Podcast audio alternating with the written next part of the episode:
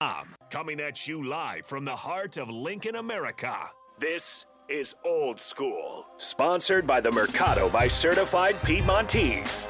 Broadcasting veteran Derek Pearson. When you find something that moves them, that makes them smile, celebrate it. That's your task, that's your superpower. Nebraska Football Hall of Famer Jay Foreman. Rifles a pass, it was tipped, it's picked off by Foreman. He's at the 15, 10, 5, he'll score! On 93.7 The Ticket and theticketfm.com.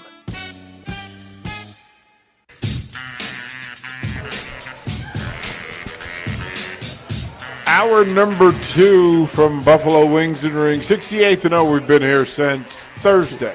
10 a.m. Felt like I slept here. I did. Next year, we need a cot in the back with uh, blinders and some really soothing music. You don't. I already have that. I'm not surprised. They I'm got, not, me, they I'm got not, me the cot back there. I'm not stunned by that at all. Jake Sorensen sits next to me. I want to thank the folks from Buffalo Wings and Rings for taking care of us so so well at such a high level over that last couple of days. We appreciate uh, the staff and crew for what they've done, and uh, they've been burdened with a full house for.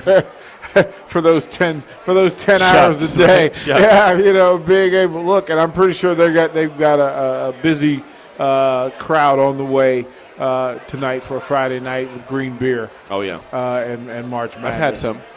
I, you know, I see you. I've had a respectable. level. You know, I've, been, I've only had a two. I've only had two today. Well, that's Actually, why I still pulled you in. If you had gone to Yeah, three, you- I know, I know tell. that three is, is kind of your max. Yep. At that point, you get giggly. And, That's you kind of fun too. You get giggly. fun, like though. you get giggly, and I know there's no real way for me to to, to participate, have you participate. Uh, 402 464 5685 is the Starter Heyman text line, the Honda Lincoln hotline. If you want to be a part of what we're doing, hit us with a what's up, and we'll include you in the conversation. Greatly appreciate it. You can follow us on the Starter Heyman live video stream, Facebook, YouTube, Twitch, and Twitter live. Uh, we'll have some news about that next week. Look forward to being able to share all the good stuff that's going on and about to happen here in 93.7 Ticket Land. There's lots going on. Uh, I want to thank the folks from the Mercado. Jake Sorensen, let them know about the Mercado. Oh my gosh, 84th and Havelock. I mean, if you guys have never been to the Mercado, where have you been? It has all the meats in the world. We're talking ribeyes, we're talking sirloins, New York strips, Denver steaks, all of the above. There's seafood, DP. You've had the had gelato. You've had gelato. They've had biltong. They got jerky.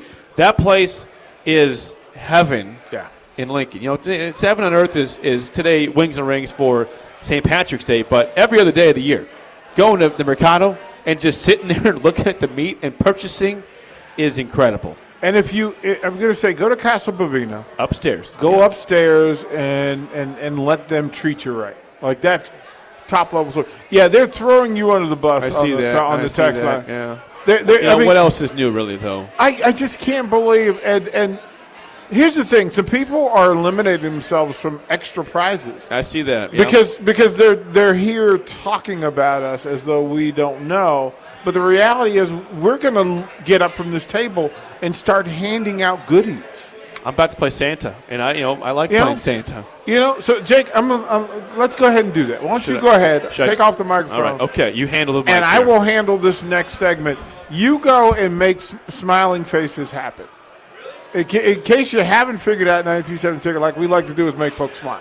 So Jake is now going to go through this bar and just take care of as many people as possible. People that he just, you know, they're some people have been really kind and deserve it. Some people have been really kind of smug and they won't get any additional prizes. As a matter of fact, somebody that was criticizing on air actually got extra prizes earlier, but we, we will forgive them anyway. We will forgive them anyway. Uh, the update Creighton advances. Uh, they get their win over NC State. That's a big win. Feel free to boo uh, wherever you are in the car or at work or, or at home. Uh, the reports today so far uh, St. Mary's beat VCU 63 51. UConn is currently ahead by 7, 50 43 over Iona. Uh, up next will be Fairleigh Dickinson and Purdue, Providence at Kentucky, Drake and Miami, Grand Canyon and Gonzaga, and then those games will be followed uh, by four games Florida Atlantic and Memphis, Montana State, Kansas State, Kent State, Indiana, and Arizona State and TCU. Uh, for the folks in the room, yeah, I mean, if you haven't gotten anything, walk yourselves up to Jake Sorensen. Yeah, good, get, get after him. Don't let Jake get away. Like there, yeah. There's some nice glasses that we have. We've got some nice hats to give away. Uh, some nice T-shirts to give away. Um, you know, we've even got some. We've even got some Beatrice Bakery chocolate grandma's fruitcake. Yeah, I think yeah, that ought to. You know, that's simple enough, and we'll give that away before the before the day's over. Uh, lots in play. An update uh, as well. Uh, we, we mentioned that Nebraska baseball was having quite the day. They won game one, one to nothing. And in games like that, what happens is often you're building up and saving offense. Well, the offensive explosion has happened. The Huskers currently lead Nicholls lead Nicholls 16 to one in the seventh seventh seventh inning. Uh, again, home run by Max Anderson. Uh, actually, two home runs by Max Anderson. Another homer from Brice uh, Brice Matthews. Uh, they are loading up. The Huskers have put up 16 runs so far in the seven in, seven innings. So uh, I think that as we talk about what's been going on in, in, in sports and what's going on here. Monday is the beginning of football season in Nebraska. Monday's the, Monday's the beginning. This is the, the, the first exhibition of the Matt Rhule era. We will finally get some some idea about what we can expect going forward being able to look and at, at actual formations, drills. I'm I'm a coach at heart. So I often pay attention to drills. I pay attention to uh, formations. I pay t- attention to uh, the, the, the, the, the plumbing and the wiring more than the, than, than the outer shell. We're finally going to get to see what the work has been from December to March. What changes have been made in the roster? Who looks healthy? We'll find out more about some of these folks that are recovering from injuries, folks that are recovering from surgery, folks that are recovering from previous events in their life. And there will be changes to the roster, there will be changes to the depth chart. We'll find out more about the players that, uh, that we've heard about, and then we'll get to revisit players that we've been familiar with transfers. It'll be the first look at Jeff Sims behind center. It'll be the first look uh, of, at the new offensive line and how it's going to play out. It's the first look at the new receivers room. We'll see the tight end room in a way that we've never seen it before. We'll get to see Thomas Fidone and see and pay attention. Arik Gilbert. We'll get to see the tight end room and see what it looks like. What does Chris Hickman look like as he comes back? Is he healthy? We'll find out what's going on. We'll get to go into the secondary. We'll get to see the first images and the first movement of the 335 defense that we've heard for, about for four months. We'll get to hear some of the comments and the energy and the verbiage from Tony White and Marcus Satterfield. We'll get to hear from them. We'll get to actually see them in their in their workspace and then actually get to see some of their work. We'll get to actually see Matt Rhule coach. And I'm not talking about the promotional stuff. I'm not talking about, uh, you know, press conferences. I'm talking about actually on field to see how he controls the masses. How does he control the, the, the, the group? What verbiage does he use? What kind of energy are they going to go? What pace are they going to move at? We'll find out starting on Monday.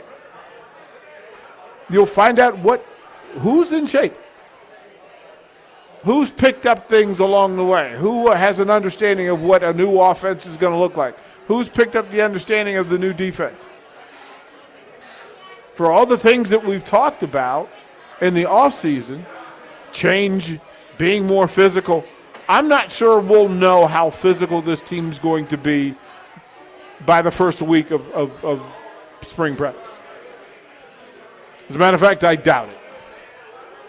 But in theory, if they're going to play the thud, which is, you know, we're going to get physical without taking folks to the ground, we're not going to put people at physical risk, We're going to ask folks to move each other. We're going to ask people to be strong in their stance, strong in their foundation, uh, solid in what they do, know where to put their feet, get the footwork right, get the hand placement right, all of those things. Those are things you can find out, and you can do that and be physical without putting folks on the ground.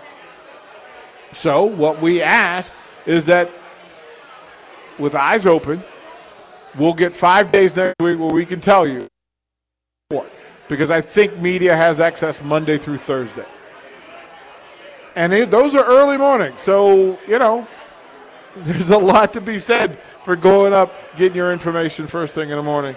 Uh, looking forward to it, as a matter of fact. But the first actual movement for football.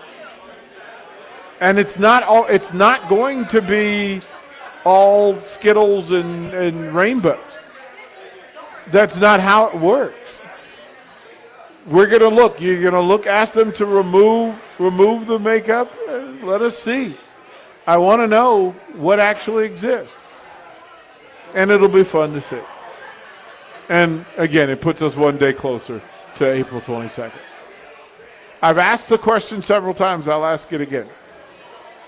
What will make you happy at the end of spring game? What's the one thing you want to see? That you can see, that you can fully expect to see, honestly expect to see at a spring game? Because I'm not sure. I'm not sure there's a right answer. I'm not sure there's a, I'm not sure there's a wrong answer either. Uh, Mr. Unlimited asked this from the text on how long do you think that the, until they switch out of that 335? Do you honestly think that they take that into the season? I think they not only take it into the season, but the key to that is identifying personnel to play within that, and then the other side of it is the flexibility of the 335. The 335 is is a, is actually not exactly the truth you're not exactly going to play three fronts with a five back end many plays. But what it offers you is flexibility. What it offers you is the ability to adjust. And if you're not the most talented defense, then being able to, to, to hide, flex that 3 3 5 into a 4 4 3 or into a 5 3 front or 3 5 3 or whatever you want to flex into based on who you're playing against what personnel you want to put on the field, uh, and then down in distance. The 335 is just how you start. It's not how you line up, and it's not how you finish. In in the coaching game, when it comes to football, the easiest person team to block is a team where you know where people are going to be, when you know where they're going to line up. If I know where defensive ends are going to be, defensive ends are going to be, it's easier for me to tee up and, and block at them. I can, uh, I can set my foundation formula to, to, to, to, meet that. But if I don't know where they're going to be, if I don't know who's going to who's going to be most likely to bit, blitz, who's going to be strong side, can they flex that defense from left side of the field to the right side of the field with the same personnel on the field? Can they defend the run and the pass play, short pass, intermediate pass, long pass? Can you can you adjust to those things with whatever personnel is on the field based on what you see? Or what you want to dictate.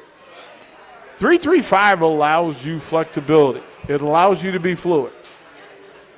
In a run situation, with a run set, with run personnel on the field. So if you're playing against somebody and they load up with extra bigs, you're able to transition that 335 into a five front and match up, and you can move your, your other six defenders around based on personnel on the field. If they come out with an empty backfield, you're able to flex and be fluid in, in how you approach this. If it's a zone read offense that you're facing, it allows you to attack it with different personnel. If you can put a quicker edge setter who's still solid in his foundation and somebody who can also drop into pass coverage for that outer third, then you've given yourself some advantages that aren't just physical skill, talent advantages. You've given yourself some advantage – in how you line up against folks. And what you show when teams break the huddle versus what you end up in right before snap.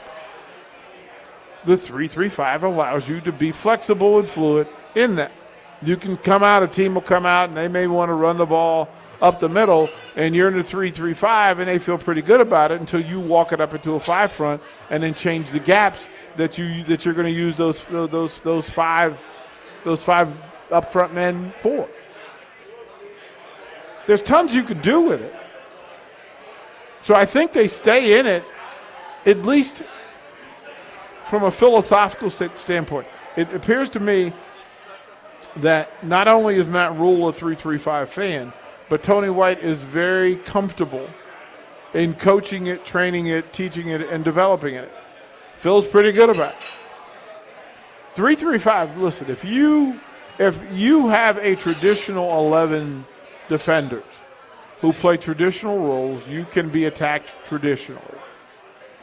But if you're going to force people to attack an untraditional defense and an unfamiliar defense, you're taking away some of their advantage. Now, yes, you can just, you know, there are teams like Wisconsin that are just going to load up and be big. Well, the 335, you can flex that into an eight, eight man in the box front with cover three deep. That's different. That's a little bit now. Again, that's assuming that you have you have five guys up front who could hold uh, hold off those 330 pound Wisconsin linemen. But with everything in offense or defense, you give something on offense or defense. And the 335 allows you to be more comfortable with that. People aren't, your opponents aren't going to know what you're doing all the time. They're not going to know. They'll, they'll, they'll have to pay attention to the personnel on the field. Is it Gifford on the field? Is it, is it Buddha Wright on the field? They'll have to pay attention to who's out there they'll have to pay attention. Is it is it Ty Robinson? Is he is he sliding to the strong side of the field to set you know set set an edge and give you numbers on, on the strong side? Is he going to play weak side to shut it down to make sure there's no cutbacks? What do you do with your linebackers? Uh, you know Henrich and, and, and Rhymes, we don't know. One from a health standpoint, two what the requirements and responsibilities are going to be. But ultimately, they'll get back to the place where they need to get folks to the ground and they'll use folks up front and they'll use off balance schemes to get themselves in position to make tackles all over the field. The 335 is magic. It is mystical. It is very fluid. There are teams that have success in it. And not all teams run the 335 the same way. They're not, they're not running it for the same reasons. Some are doing it to take advantage of specific talent that they have at specific positions. Some are doing it because they lack talent at some particular or specific uh, positions on the field. It requires, it's like running the triangle offense in basketball. Not everybody has the personnel to run the triangle. Not everybody has the personnel to run read react because you, it, it's better when you have shooters from the perimeter. But with this 3 3 5 defense, and then whatever they decide to do offensively, because as much as we've talked about the 3 3 5 because it's new, the real new thing is that we don't know what the offense is going to look like. We can go and look at film from South Carolina and see what Satterfield did down there, but there's a different type of talent on the South Carolina roster than there is at Nebraska currently. Currently. Now, they will recruit to that in the future, and yes, they brought in some speed guys that will help uh, it become the, the, the, the South Carolina version that Nebraska hopes for. But then that requires some assumption that the talent, that, that the speed guys that they have, uh, that they've recruited and brought in, can transition to Big Ten play and Big Ten defensive backs. We don't know what Jeff Sims is going to do behind center at Nebraska. We have no idea. What he ran at Georgia Tech is not, in theory, what he's going to run here. But they certainly are going to implement some of the things that Georgia Tech did because Jeff Sims did it pretty well. So then it becomes okay, what can we count from? And do you strip all the things that Casey Thompson was good at away from last year's offense? Right? So I asked you in the text line. Let me know what to, what do you want to see throughout spring practice and through the spring game?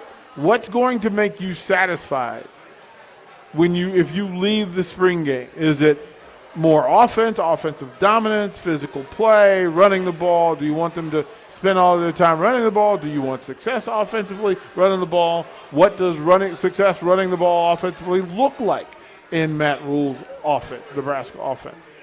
Is the passing game potent? Can it stretch the field? It, will it stretch the field vertically or horizontally? What's going to make you happy? And all eyes will be on the big guys up front. Are they more physical? Are they in better shape? Are they angrier? Are they more talented, more skilled? Are they more connected? Uh, can they get the snaps off? Can they not fumble the ball? Can they not have, you know, false start penalties?